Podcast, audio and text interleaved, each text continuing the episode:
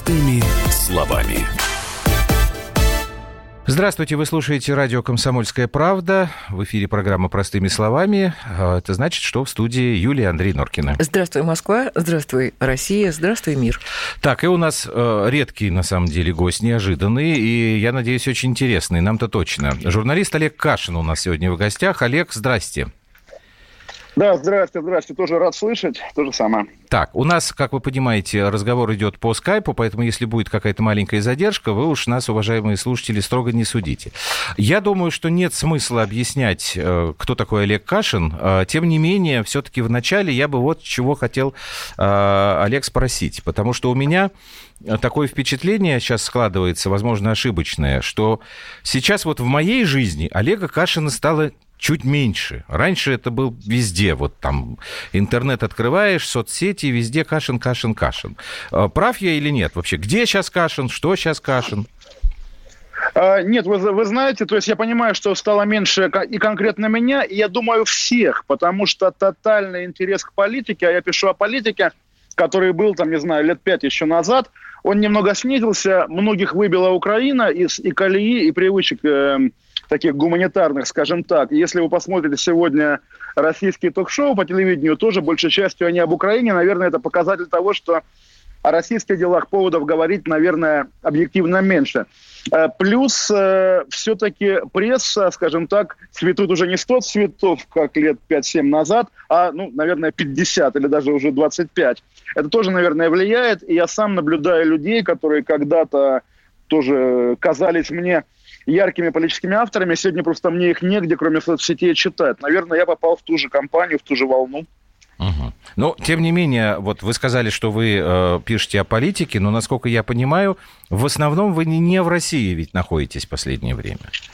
А, да, нахожусь не в России. Более того, а, в России не был прямо ни разу, не пересекая границу, три года. Это для меня личный рекорд. И этой зимой начал ездить просто потому, что Первый был посыл показать ребенку снег. Ему 4 года, и он не видел заснеженных просторов вообще никаких. Мы, собственно, живем в Великобритании, здесь со снегом проблемы. Вот. И потом как-то раз э, в месяц, наверное, стал приезжать по разным поводам, в том числе как раз на те самые ток-шоу про Украину. 60 минут, моя любимая передача. Это мы сейчас проговорим. А как да. вообще, вот не находясь в России, писать о России, о российской политике? А, вы знаете, тоже этот вопрос, наверное, имел бы какой-то серьезный прямо смысл э, в эпоху и железного занавеса, и главное, отсутствие интернета. А так в целом, ну, помимо понятных каких-то вещей, которые, да, влияют негативно, в целом я не вижу большой разницы между тем, когда я в Москве сидел э, за компьютером дома, да, за окном была Москва, или когда, или когда я сижу в Лондоне, или когда я сижу в Лондоне, за окном Лондон. Большой разницы нет, но есть, конечно, некий зазор, когда ты там кончиками пальцев или подошвами не ощущаешь какую-то российскую реальность. И поэтому, да, я тоже, меня тоже начало тяготить. И, наверное, для меня тоже это было стимулом начать ездить несмотря на, в общем, какие-то трудности, в этом смысле тоже не секрет, я уезжал из соображений безопасности, поскольку а, заказавший на меня покушение в свое время Андрей Турчак сейчас большой человек, вице-спикер Совет Федерации. Но дело такое, что, опять же, наверное, э, когда на одной чаше весов такое иллюзорное представление о безопасности или об ее угрозе, а на другой возможность э, потери актуальности как политического автора, выбираешь выбираешь актуальность. Может быть, это такое ребячество, но мне кажется, так правильно. Вот, Я, да, вы да, сказали да, про ощущение российской реальности из э, да. Лондона. А у самих э, англичан какое ощущение э, российской реальности? Их вообще интересует эта история или нет? Вот вы знаете, я думаю, я об этом, конечно, думал, и я думаю, что даже на пике интереса к России, который был, ну, здесь очевидно, с чем связан, да, со Скрипалями uh-huh. и со всей этой историей, даже, даже в, самое, в самое суровое время, где-то год назад, не было такого, что, там, не знаю, либо люди в трамваях обсуждают э, российские дела, или твои знакомые англичане тебя спрашивают о новичке. А в 100 случаях из 100 разговор о новичке вместо погоды заводил я. Людям это не сказать, что было очень интересно. Поэтому, поэтому здесь не могу сказать, поэтому здесь не могу сказать, что как-то как-то британцы увлечены Россией. Нет, абсолютно. То есть Э, местная повестка, причем даже не визит Трампа, а нападение с ножами на прохожих, допустим, или там мусорные реформы, там регулируется вывоз мусора, в порядке экологии отменяют пластиковые пакеты и бумажные стаканчики в э, супермаркетах. Вот это гораздо более интересно людям, но это нормально, наверное. Мы э, обязательно еще вернемся к международной такой повестке. Но вот тут как раз фраза про нападение с ножами. Я бы вот хотел сейчас о чем вас спросить. А, у нас уже несколько дней идет вот очень шумное обсуждение трагедии с Никитой Белянкиным. Вы знаете эту историю. Ветеран спецназа ГРУ, парень, который служил а, в Сирии, в Алеппо воевал. Вот он был убит в Красногорске, когда пытался заступиться за человека, которого избивали на улице. Вот угу. суд арестовал сейчас уже двух э, человек, ну, предполагаемых убийц э, Никиты. Они не признают э, своей вины, но суть не в этом. Я чего вот хочу спросить. У нас давно, много лет, э, существует такое правило, что преступность и терроризм не имеет национальности. А, много говорилось о том, что журналисты не должны педалировать национальность преступника. В свое время у нас э, власти вели серьезную борьбу с э, русскими националистами, и, на мой взгляд, они э, победили. Как вы относитесь вот к этой ситуации вообще? Не кажется ли вам, что мы, победив русский национализм, упустили национализм этнический? Ну, во-первых, тоже сразу так поймаю вас на слове. Да. да. Вы сказали, что у нас существует правило, э, у преступности нет национальности. Это у вас существует правило, да, у больших э, лоялистских медиа, у государственных медиа. Да, это политика, да, она неправильная. Очевидно, и с самого начала было было понятно, что есть национальность у преступности всегда. Более того, уже как о золотых временах я вспоминаю, ну как условно золотых, конечно, золотых с точки зрения медиа, когда та же «Комсомольская правда», я храню эту первую полосу, могла себе позволить в 95 году написать на первой полосе на обложке своего выпуска, да, что чеченские террористы атаковали Буденовск. Сейчас так уже нельзя было бы сказать. Сейчас террористы должны быть международные и не имеющие национальности. Это, конечно, манипуляция, конечно, ложь, которая всем вредит, потому что всегда этот фактор имеет имеет очень важное значение, причем не только в плане разжигания того, что происходит на улицах, но просто объективный фактор. Есть влиятельные диаспоры, которые могут как-то повлиять и на, след, и на следствие, и на, и на суд, и даже на отбывание наказания, потому что тоже были прецеденты с теми же чеченцами уже эпохи Кадырова, когда они отправлялись на отбывание срока там пожизненного даже, по-моему, в Чечню, а потом mm-hmm. вдруг появлялись в Инстаграме Кадырова как простые чеченские трудящиеся, которые его приветствуют. Вот, что касается победы над русским национализмом, да, совершенно вы правы. Более того, поскольку это не первый случай такого рода ситуации, когда человек был убит вот в этой межэтнической стычке. И прошлые разы, как мы помним, и в Бирюлево 5 или 6 лет назад, и на Манежке, естественно, 8 лет назад, угу. люди немедленно выходили, наверное, люди правых взглядов, но выходили, их выводили, было кому как бы это и организовать, и поднять клич. Теперь, очевидно, некому. Мы видим очень скромные одиночные пикеты у посольства Армении. Э, мы видим э, видимо, местных жителей, немногочисленных у места гибели этого Никиты солдата. Э, и, соответственно, да, все разгромлено, кто-то в тюрьме, кто-то уехал, э, правого движения, правого движения нет. Э, к нужно, нужно, нужно ли решать возникшую проблему теперь, бороться с другими национализмами, не русскими? Вообще-то да, нужно, но как ее решить? Для этого, очевидно, Российской Федерации придется отказаться от своих каких-то буквально базовых ценностей, вот от той самой многонациональности, когда э, государство и люди, которые ему лояльны, вынуждены делать вид, что нет разницы между русским и нерусским, нет разницы между там, кавказцем и славянином. Конечно, она есть. Это не повод мерить черепа, не повод делать этнические чистки, но это есть, конечно же. Просто, по крайней мере, это надо проговаривать. А как это решать? Потому что если мы говорим, допустим, о том, что происходит в том же Париже, да и в Лондоне, это тоже было не только в Лондоне в свое время, там э, в основном это было связано с людьми, которые приехали относительно недавно. У нас все-таки страна многонациональная, и проблема заключается в том, У что нас, э, это люди тоже а, граждане России. Понимаете? Олег, сейчас одна, одна только да, просьба да. по регламенту нашему. Давайте мы прервемся буквально там на пару минут и потом продолжим этот разговор. Олег Кашин у нас сегодня в эфире в программе «Простыми словами».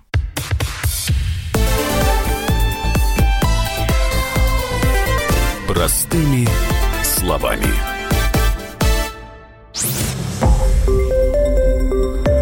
Радио «Комсомольская правда».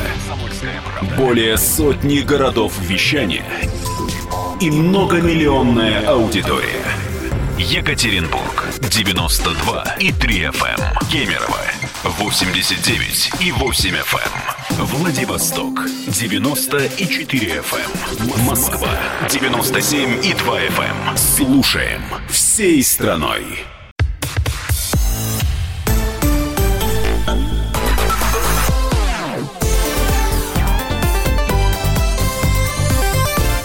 Простыми словами.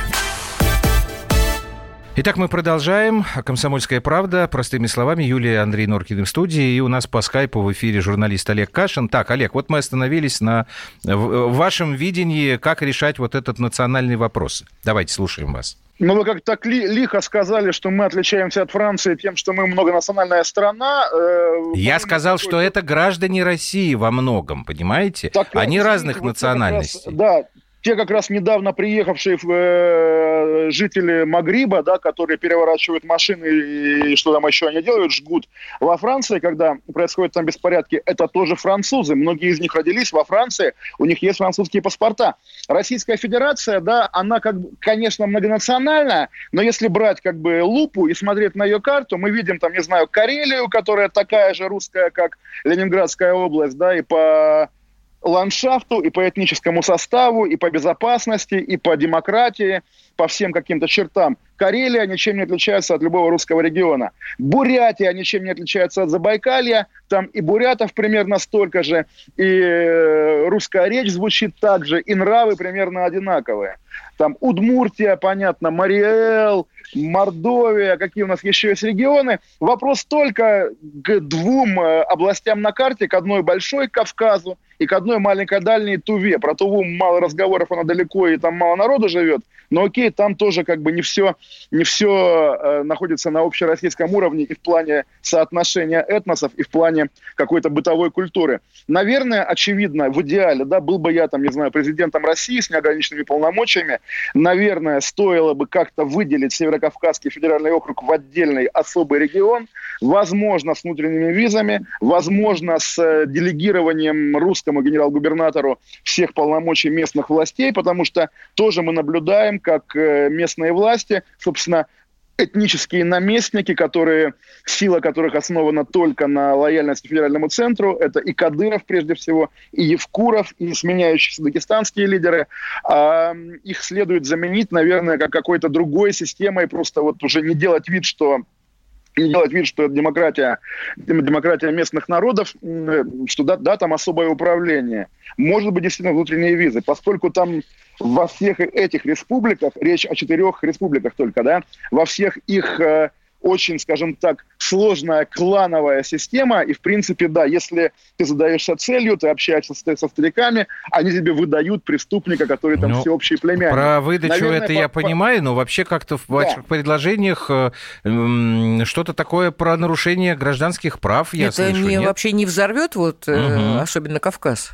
Он достаточно... А, хоро... угу. Отличный вопрос в том смысле, что а, а то, что сейчас есть, это не есть взрыв, да, когда внутри России под видом российских регионов существуют жесткие этнократии, да, то есть понятно, что там вы или я, если мы захотим жить в городе Грозном, там делать там карьеру, просто жить там, жениться, детей рожать, мы не можем туда переехать, на, на, у нас там, нам там не будет жизни по куче причин.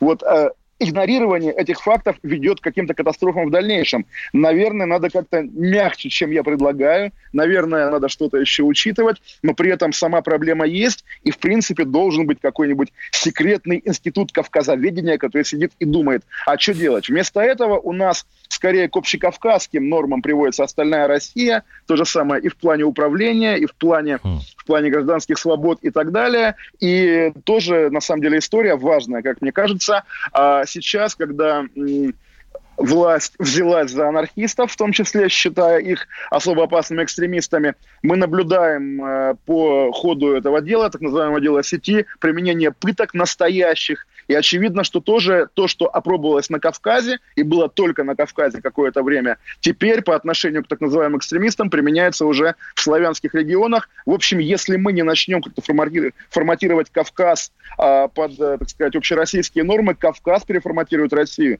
Не только в плане того, что какие-то банды, опять же, будут бегать по улицам и кричать «Аллах Акбар», но и буквально силовики, которые привыкли решать проблему зачистками, будут решать проблемы зачистками и в Архангельской области, и в Калининградской области, и в Москве.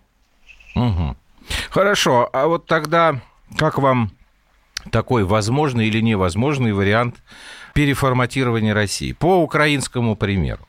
по украинскому примеру, по какому? Потому что он многогранный и большой. Ну, смотрите, как бы, э, что, что нам э, объясняют? Что на Украине расцвет э, демократии, расцвет политических свобод, совершенно цивилизованный способ передачи власти и так далее, и так далее. И вот господин Зеленский, он постоянно говорит о том, что смотрите на нас, у нас все возможно, россияне действуйте по нашему примеру. Ну, тоже, если говорить о передаче власти от Порошенко Зеленскому, а чем она не цивилизована? Извините, пожалуйста. Прошли выборы нормально в два тура, президент не стал сопротивляться, uh-huh. э, все, все отдал, все ушел, все нормально. Если вы имеете в виду Майдан, да, на самом деле тоже вот лично для меня, который, в общем, хотел для России какой-то э, смены власти, наверное, даже вне э, тех механизмов, которые прописаны в законах, потому что, очевидно, законы так созданы, чтобы она не менялась никогда с ельцинских времен. А для меня опыт Майдана, опыт Украины вообще был очень впечатляющим и меня изменил, скажем так, э, восприятие, конечно же. Но это не повод говорить, да, что если мы хотим, чтобы в России не было гражданской войны, если мы не хотим, чтобы в России не было беспорядков на улицах, то что? То ФСБ должны пытать анархистов? Нет. Выборы должны как-то подтасовываться или проводиться с админресурсом? Нет. А в прессе должна быть цензура? Нет. Две крайности, как бы, они всегда опасны. Всегда мир более, что называется, разноцветный, и плохо, когда э, выстраивается такая альтернатива, либо кровь на улицах, либо кровь в застенках. Наверное, что-то еще есть. А что? У Курмира, а что еще есть? Олег? Вот, вот вы, на, ваш, вы, на ваш вы, взгляд. Вы знаете, вот я, если, если так на вскидку, вот да. вы мне, э, лоялисты, государственники, объясните, угу. почему на, выбор, на выборах 2018 года президента России не мог быть допущен Навальный. Мы понимаем, что его не могли допустить никак, но если бы он был допущен, если бы он набрал свои там 10%, какой бы это был удар по стабильности? Не было бы удара. Почему нету этого же Навального в телевизоре, а его нету в телевизоре, и он не может быть в телевизоре? То же самое. Из таких мелочей, а это мелочь, мелочи. И складывается то, что потом в учебниках истории, которые будут писать именно навальнисты, на самом деле, просто потому что их всегда пишет левая вот все-таки, вот, Олег, не дай бог, да, вы, не дай бог. большой вы мастер обобщать, потому что вот вы сейчас сразу за всех как бы говорите, я вам могу объяснить, что я, например, Навального никогда и не позову, потому что он мне не интересен, потому что у Навального нет своих мыслей. Навальный это человек, который поет с чужого голоса. Зачем мне его звать? Я лучше буду разговаривать с Гозманом, с, с каким с вами, понимаете? А здесь вот э, ну, я услышал от вас, вот вы извините, я сейчас как бы на личности перейду. Mm-hmm. Вот помните 2014 год, когда был э, скандал вокруг телеканала «Дождь»? Да, конечно, конечно, я про вас вот. писал, тоже помню. Во-во-во-во, я как раз про это. Вы написали тогда, что единственный из приличных людей, который э, выступил против «Дождя», это Норкин. И дальше была да. такая фраза, что я его, в общем, не очень хорошо знаю, хотя мы работали вместе, а мы тогда действительно работали с вами в эфире «Коммерсант ФМ». У вас была авторская рубрика, я и Юля, мы работали там в эфире и готовили разные программы. Тем не менее, вы в своем тексте очень подробно объясняли или пытались объяснить, какие процессы происходили у меня в голове там, понимаете, почему я это написал. Ну, как это можно было делать, да. Олег?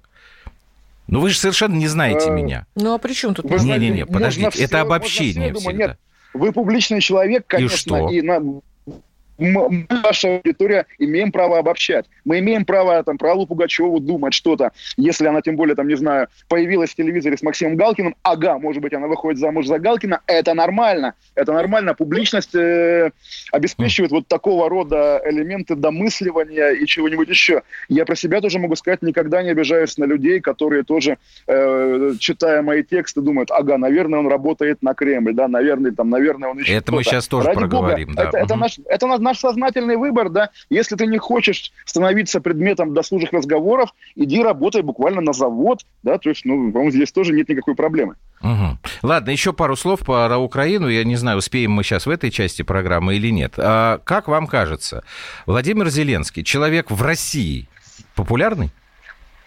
Вы знаете, на самом деле, вот удивительно, я стараюсь следить за нашей поп-культурой отечественной, но о его существовании я узнал в 2014 году, когда начиналась война в Донбассе, когда, значит, наша пресса стала писать, что вот он передал там какие-то деньги на АТО, а в прокате будет его фильм, там какие-то первые, первые свидания, да. Uh-huh. Ну, наверное, при том, что, да, э, все другие люди, там, мои знакомые, помнят его и по КВН, и по, как раз по этим комедиям, да, категории «Б». Очевидно, он популярный. Более того, э, фильм «Слуга народа» я сам частично посмотрел уже на волне его этой, как бы, политической карьеры. И да, теперь я тоже знаю, что есть такой артист Зеленский, был такой артист Зеленский, который, наверное, наверное много значил для массового сознания россиян и украинцев там лет 10 назад.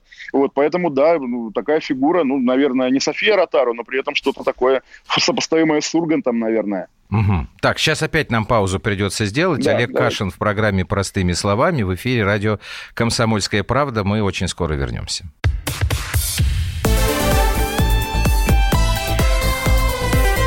Простыми словами. Мужчина и женщина. На каждый вопрос свое мнение. Говори, говори, что ты? Почему именно сейчас? Они в 14-м, когда начали Донецк и Луганск долбать так, что пух и перья летели. Так ты сейчас-то ему зачем этот вопрос задаешь? Я задаю вопрос. Тихо. Чш. Накал страстей на радио «Комсомольская правда». Семейный подряд Норкиных в поисках истины. По будням в 9 вечера. Просто о сложном в программе «Простыми словами». Да я не Америку открываю. Я, я не понимаю, когда пожалуйста. этот беспредел закончится. Не знаю.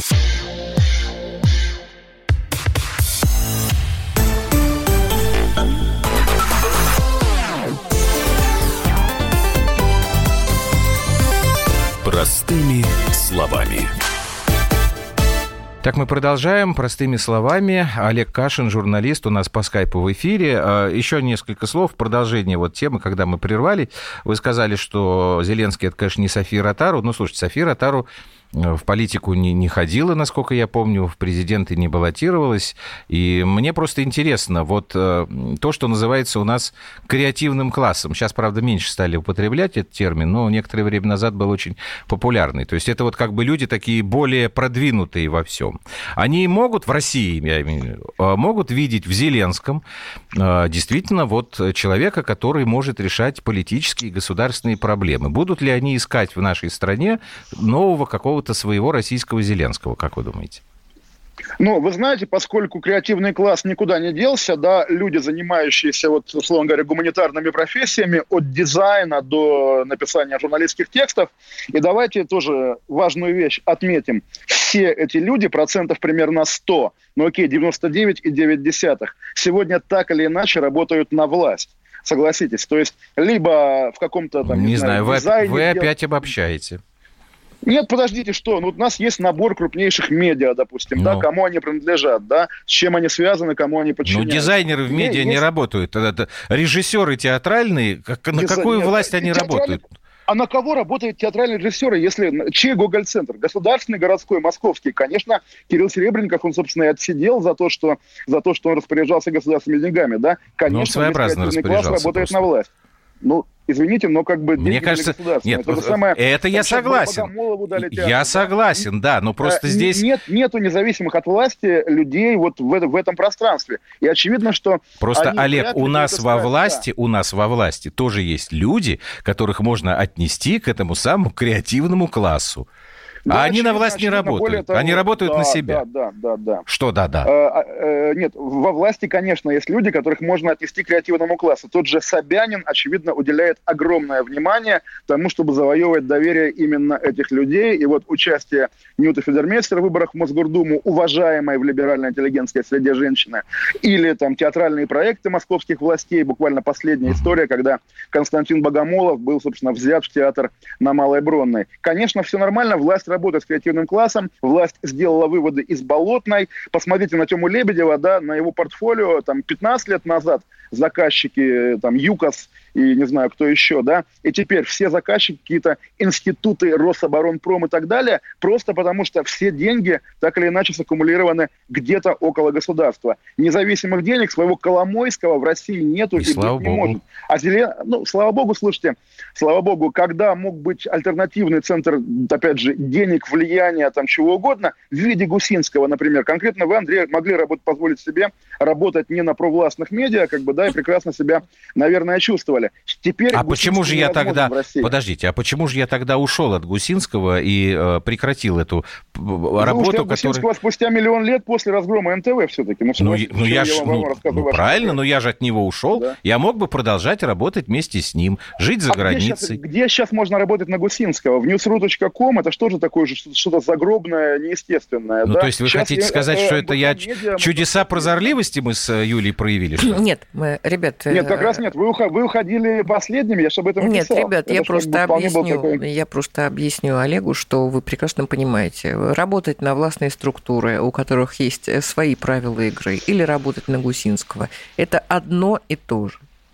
Это два разных лагеря просто. Никакой свободы творческой, вот, мыслительной вот, вот, у Владимира Александровича сейчас, никогда не было. Да, да, ради, Понимаете? Ради вы меня сейчас агитируете непонятно за что. Что я хочу сказать? Если у вас есть возможность пить Пепси или Кока-Колу, вы будете выбирать. Если вы, вы, у вас есть возможность пить только Пепси, вы будете говорить, а, а я и так люблю Пепси. А я вам по-другому скажу. Если, Если у меня будет я... возможность пить Байкал или Пепси, я буду Квас. пить Байкал. Прекрасно, но возможности пить Пепси у вас буквально уже нету. Понимаете? И в принципе, да, в принципе, если бы рядом с «Комсомольской правдой» была такая же большая национальная газета, принадлежащая олигарху, окей, злому олигарху, жестокому олигарху, не любящему Путина, допустим, да, наверное, по-другому была бы вся атмосфера в стране. Но сегодня mm. этого нет. Сегодня жестокого, сильного олигарха, не любящего Путина, в России нет и быть не может. Поэтому негде людям работать, кроме государственных медиа, кроме «Комсомольской правды». И мои знакомые, уходящие на арти, допустим, да, Катя Винокурова, Маша Баронова, нашумевшие в узких кругах. Они у нас были да, недавно в эфире. А, да, они, они уходили как буквально на Голгофу да, вот все. Что вы, вы говорите? Травля вот. либералов. Конечно, я цитирую вот, Катю а... Винокурову, она говорит, либералы меня травили, поэтому да. я оказалась, где оказалась. На работу мечты так не уходят. Так уходят... Ну, Олег, вот давайте опять же, смотрите, девочки были у нас в эфире, вот буквально там несколько недель назад, сначала Катя приходила, потом Маша да. приходила. Мы, честно говоря, не услышали с Юлей от них вот, что да, они там на Голгофу ушли. был э, о, них... том, что ребят, девчонки, которые работали на э, как раз слово доброго не не знаю, я с Ходором, с Ходорковским не работала, но тем не менее, которые дают свободу и которые оппонируют нынешнему президенту. Но когда дело доходило до реальных э, каких-то Де, э, тавтология получилась. Ну, дело до доходило, реальных да, историй, которые нужно было работы. решать во благо государства нашего российского. В общем, оказывалось, что людям э, вот этим заказчикам вот, это, заказчикам не это да. не нужно. Нужно, э, главное, чтобы вот э, устроить какой-то срач. Я, нет, я, просто я, Катя я, говорила об этом. Нет, нет, нет, нет, нет. Вот во благо государства российского. Да? Благо государства и благо гражданина – это, как правило, разные вещи. Государство хотело бы, наверное, чтобы гражданин меньше говорил, меньше кушал, меньше получал пенсию, как в прошлом году была пенсионная реформа. Поэтому ставить знак равенства между благом государства и благом вообще нет, конечно же. Во благо государства иногда война, во благо гражданина нет, нет войны во благо, да? Во благо государства там меньше расходов. Ну, подождите, а что, Великая Отечественная не была во благо жителей Советского Союза, когда немцы напали на нас? Расскажите мне, что немцы напали во благо граждан Советского Союза, или война была во благо, да, или там бабушки, дедушки, воевавшие или жившие в войну. Люди пошли защищать свою землю свою люди могли, жизнь. Да, да, да, это, это была трагедия, так. конечно. Люди пошли защищать свою родину, но, конечно, лучше было бы, если бы войны не было, если бы Согласен, было солнышко, это я не буду спорить. пели бы птицы и так далее. Вы говорите, война была во благо. Да не могла она быть во благо. Не бывает войны во благо. Mm. Хорошо, у меня такой вопрос, значит, по поводу ужасных э, государственных СМИ, которые, значит, без свободы и все такое. Скажите мне, пожалуйста, а зачем вы тогда сейчас, и даже вот сегодня в этом разговоре вы назвали программу «60 минут» своим любимым ток-шоу. Зачем вы с ними сотрудничаете? Насколько я понимаю, в либеральной среде этот э, ваш поступок не очень поняли. Это я мягко выражаюсь еще. Э, я сотрудничаю. Сотрудничество – это работа. Я с ними просто дружу. Ни денег не получаю, ни карьерных перспектив. Не Хорошо, это еще хуже. Вы с ними... Да. Вы дружите с пропагандистами. Как вам не стыдно? А, я стараюсь, стараюсь дружить с самыми интересными людьми, которых я наблюдаю вокруг себя. И, конечно, среди тех, кого вы называете пропагандистами, ха-ха, вы называете пропагандистами, а не я, а людей гораздо больше интересных, чем среди обычных людей, просто потому что в этой, опять же, одно, в этом однополярном российском мире, однополярном русском мире, все лучшие э, так или иначе оказываются где-то там, буквально буквально на стороне... Так хорошо, вам, вам, вам это зачем нужно? Ну, дружба дружбой, ладно, я это понимаю. А вот что вам дает как журналисту участие в этих программах? Ой, ну сказал бы я, что дает возможность донести свой голос до миллионов телезрителей. Да нет, наверное, просто мне интересно, мне прикольно, я их и так смотрю, как бы появляться в том, в том мультике, как мой сын называет, папа смотрит мультик, да, появляться в мультике, чтобы как бы оказаться внутри его. Действительно, это интересный опыт. Более того, главный как бы посыл, главное – опять же, стремление вот к тому, за что я всю жизнь, собственно, и борюсь, в том или ином виде, это свобода, да, свобода делать, что хочу. И нет такой Евгении Марковны Альбац, которая мне может сказать, не ходи, да. Что Поэтому у вас э, раз... с Евгенией Марковной? Я помню блистательную переписку, я не могу ее сейчас цитировать, там, когда вы обсуждали с Евгенией Марковной, кто из вас там чем занимается, там, вполне себе таких сексуальных терминах. У, у вас с ней личное что-то такое? Ну, она еще Пархоменко есть, просто такие лидеры старшего поколения либеральных журналистов, поэтому как-то исторически их выделяю, плюс, да, многолетние отношения с э, взлетами и падениями, просто тоже мы, как старые супруги с ними, со всеми, э, тоже наша жизнь переживала разные, разные этапы, вряд ли это интересно кому-то, кроме нас Нет, мне, мне интересно, конечно, не частная история, а общая, потому что э, вот и э, Винокурова, и Баронова, вы там в меньшей степени, более того, Нюта Фидермессер, которую вы сейчас упоминали, ее в общем, тоже поливают, будь здоров, в либеральном лагере за то, что она собирается идти в Мосгордуму, понимаете? Это вот что, у нас а вот, Андрей, Я не понимаю, вот это... Ли... Э, а доктора Лизу у нас как да, э, поливали, да. простите. А, угу. Вот слушайте, да, смотрите, вот э, есть, да, есть Нюта Фидермессер, да, ее любят миллионы людей. Ну, за то, ей что она обя... делает. Ей, да. ей обязаны, там, не знаю, последними днями жизни миллионы покойников, нормальными человеческими днями жизни в хосписе, да. А, про нее все понятно, какая она хорошая.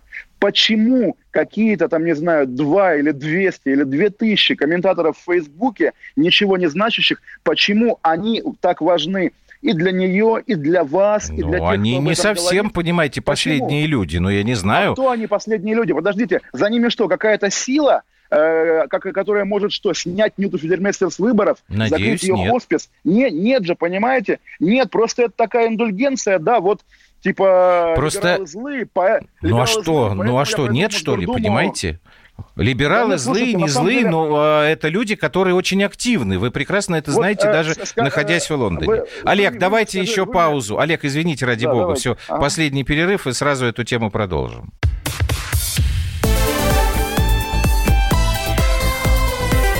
Простыми словами.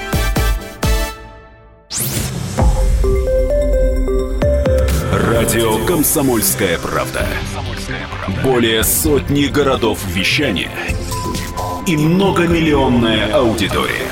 Хабаровск 88 и 3 FM. Эм. Челябинск 95 и 3 FM. Эм. Барнаул 106 и 8 FM. Эм. Москва 97 и 2 FM. Слушаем всей страной.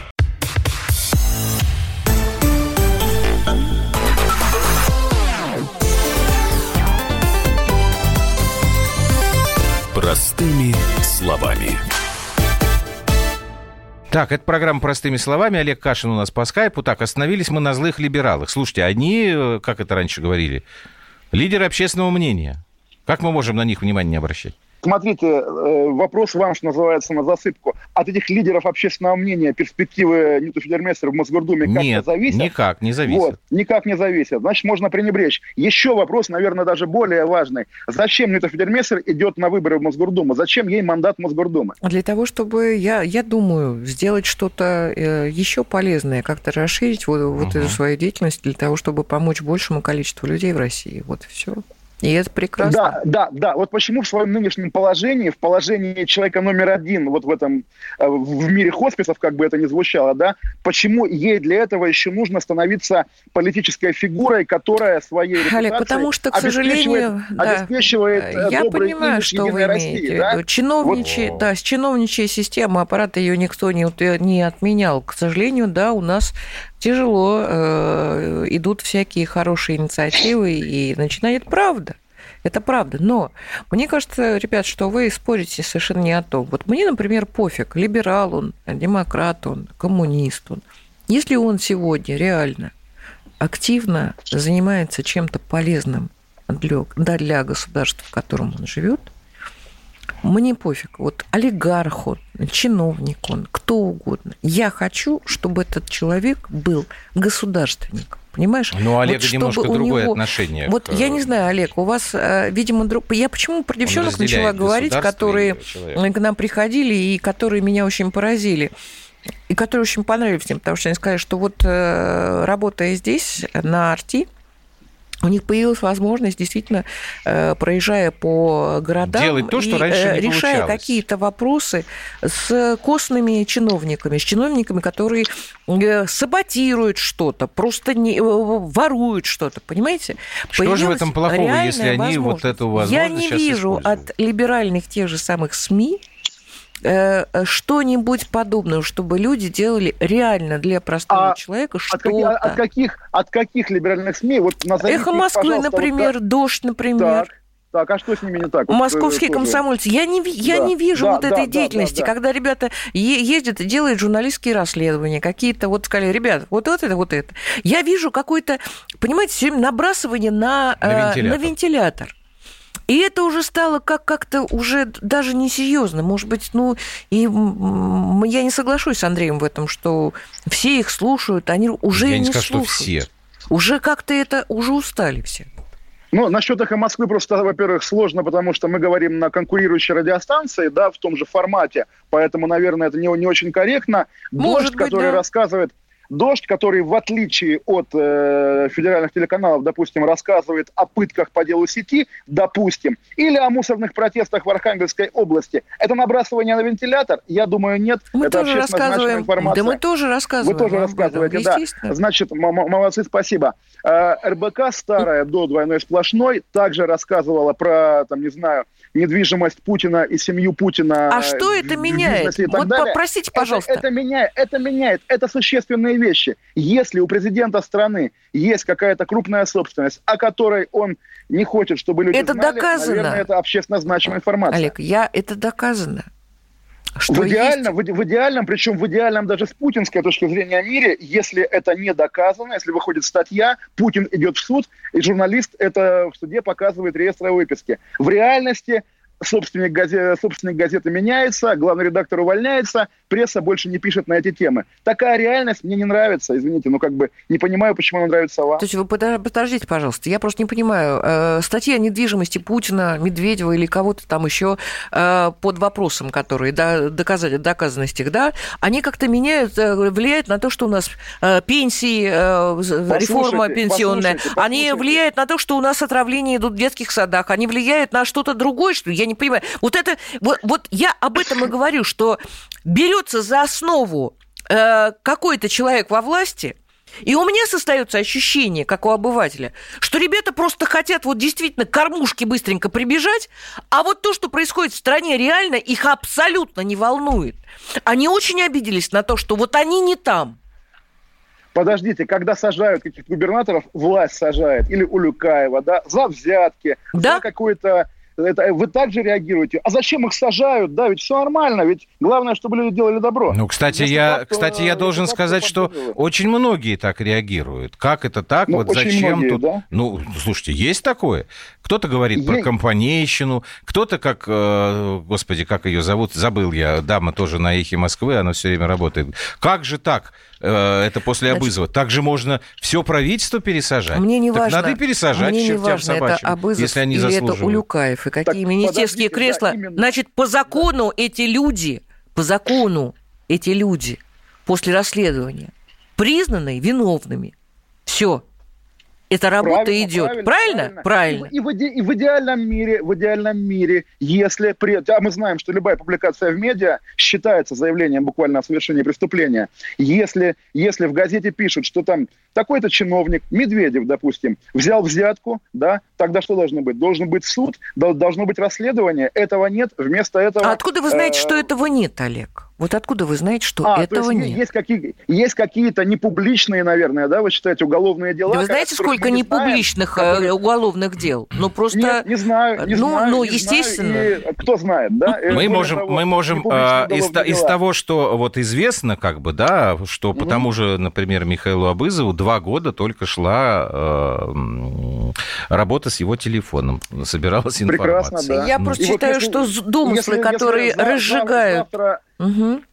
Нет, да. Если завтра посадят Медведева, прости господи, я этого не хочу, как бы он хороший, да, но если его посадят, вы будете говорить, что зря посадили, он же типа хороший. Да нет же, если он нарушил закон, он нет, должен ну почему же, почему наверное, же мы будем об этом нет, говорить? Если, вот если суд, парадокс, если расследование парадокс, что докажет, говорят что он действительно виноват, значит, он будет сидеть. Ладно, у нас осталось всего несколько минут. Скажите мне, пожалуйста, Олег, а существует ли, на ваш взгляд, э, вот для журналистов, да, если мы будем говорить, э, некая Идеологическая эволюция, вот так, если сказать.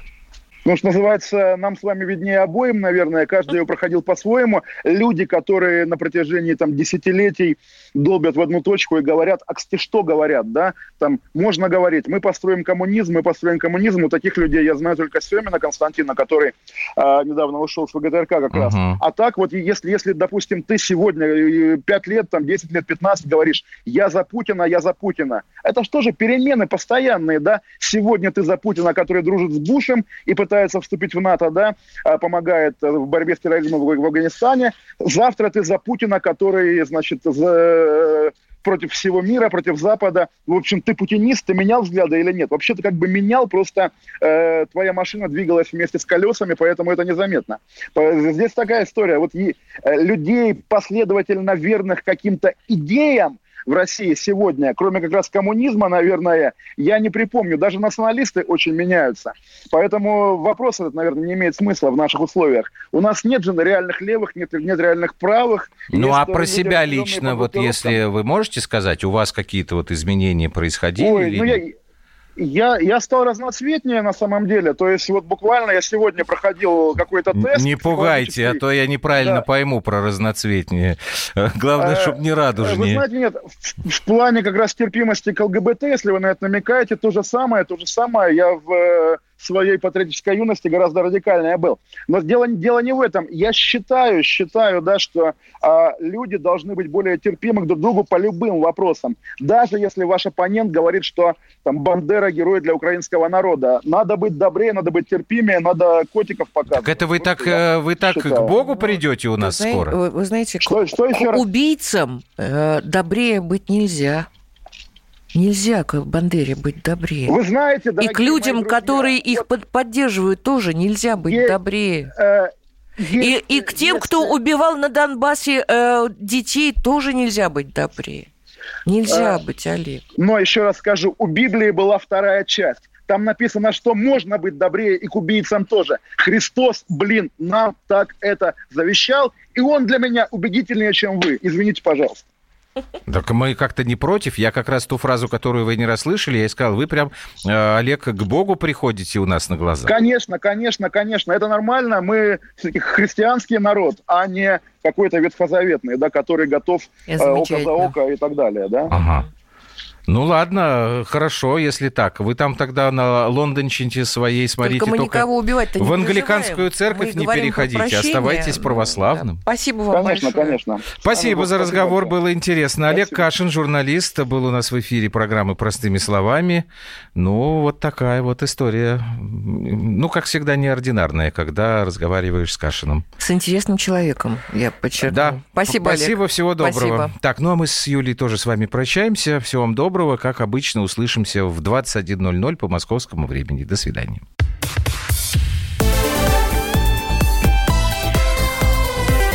Простыми словами.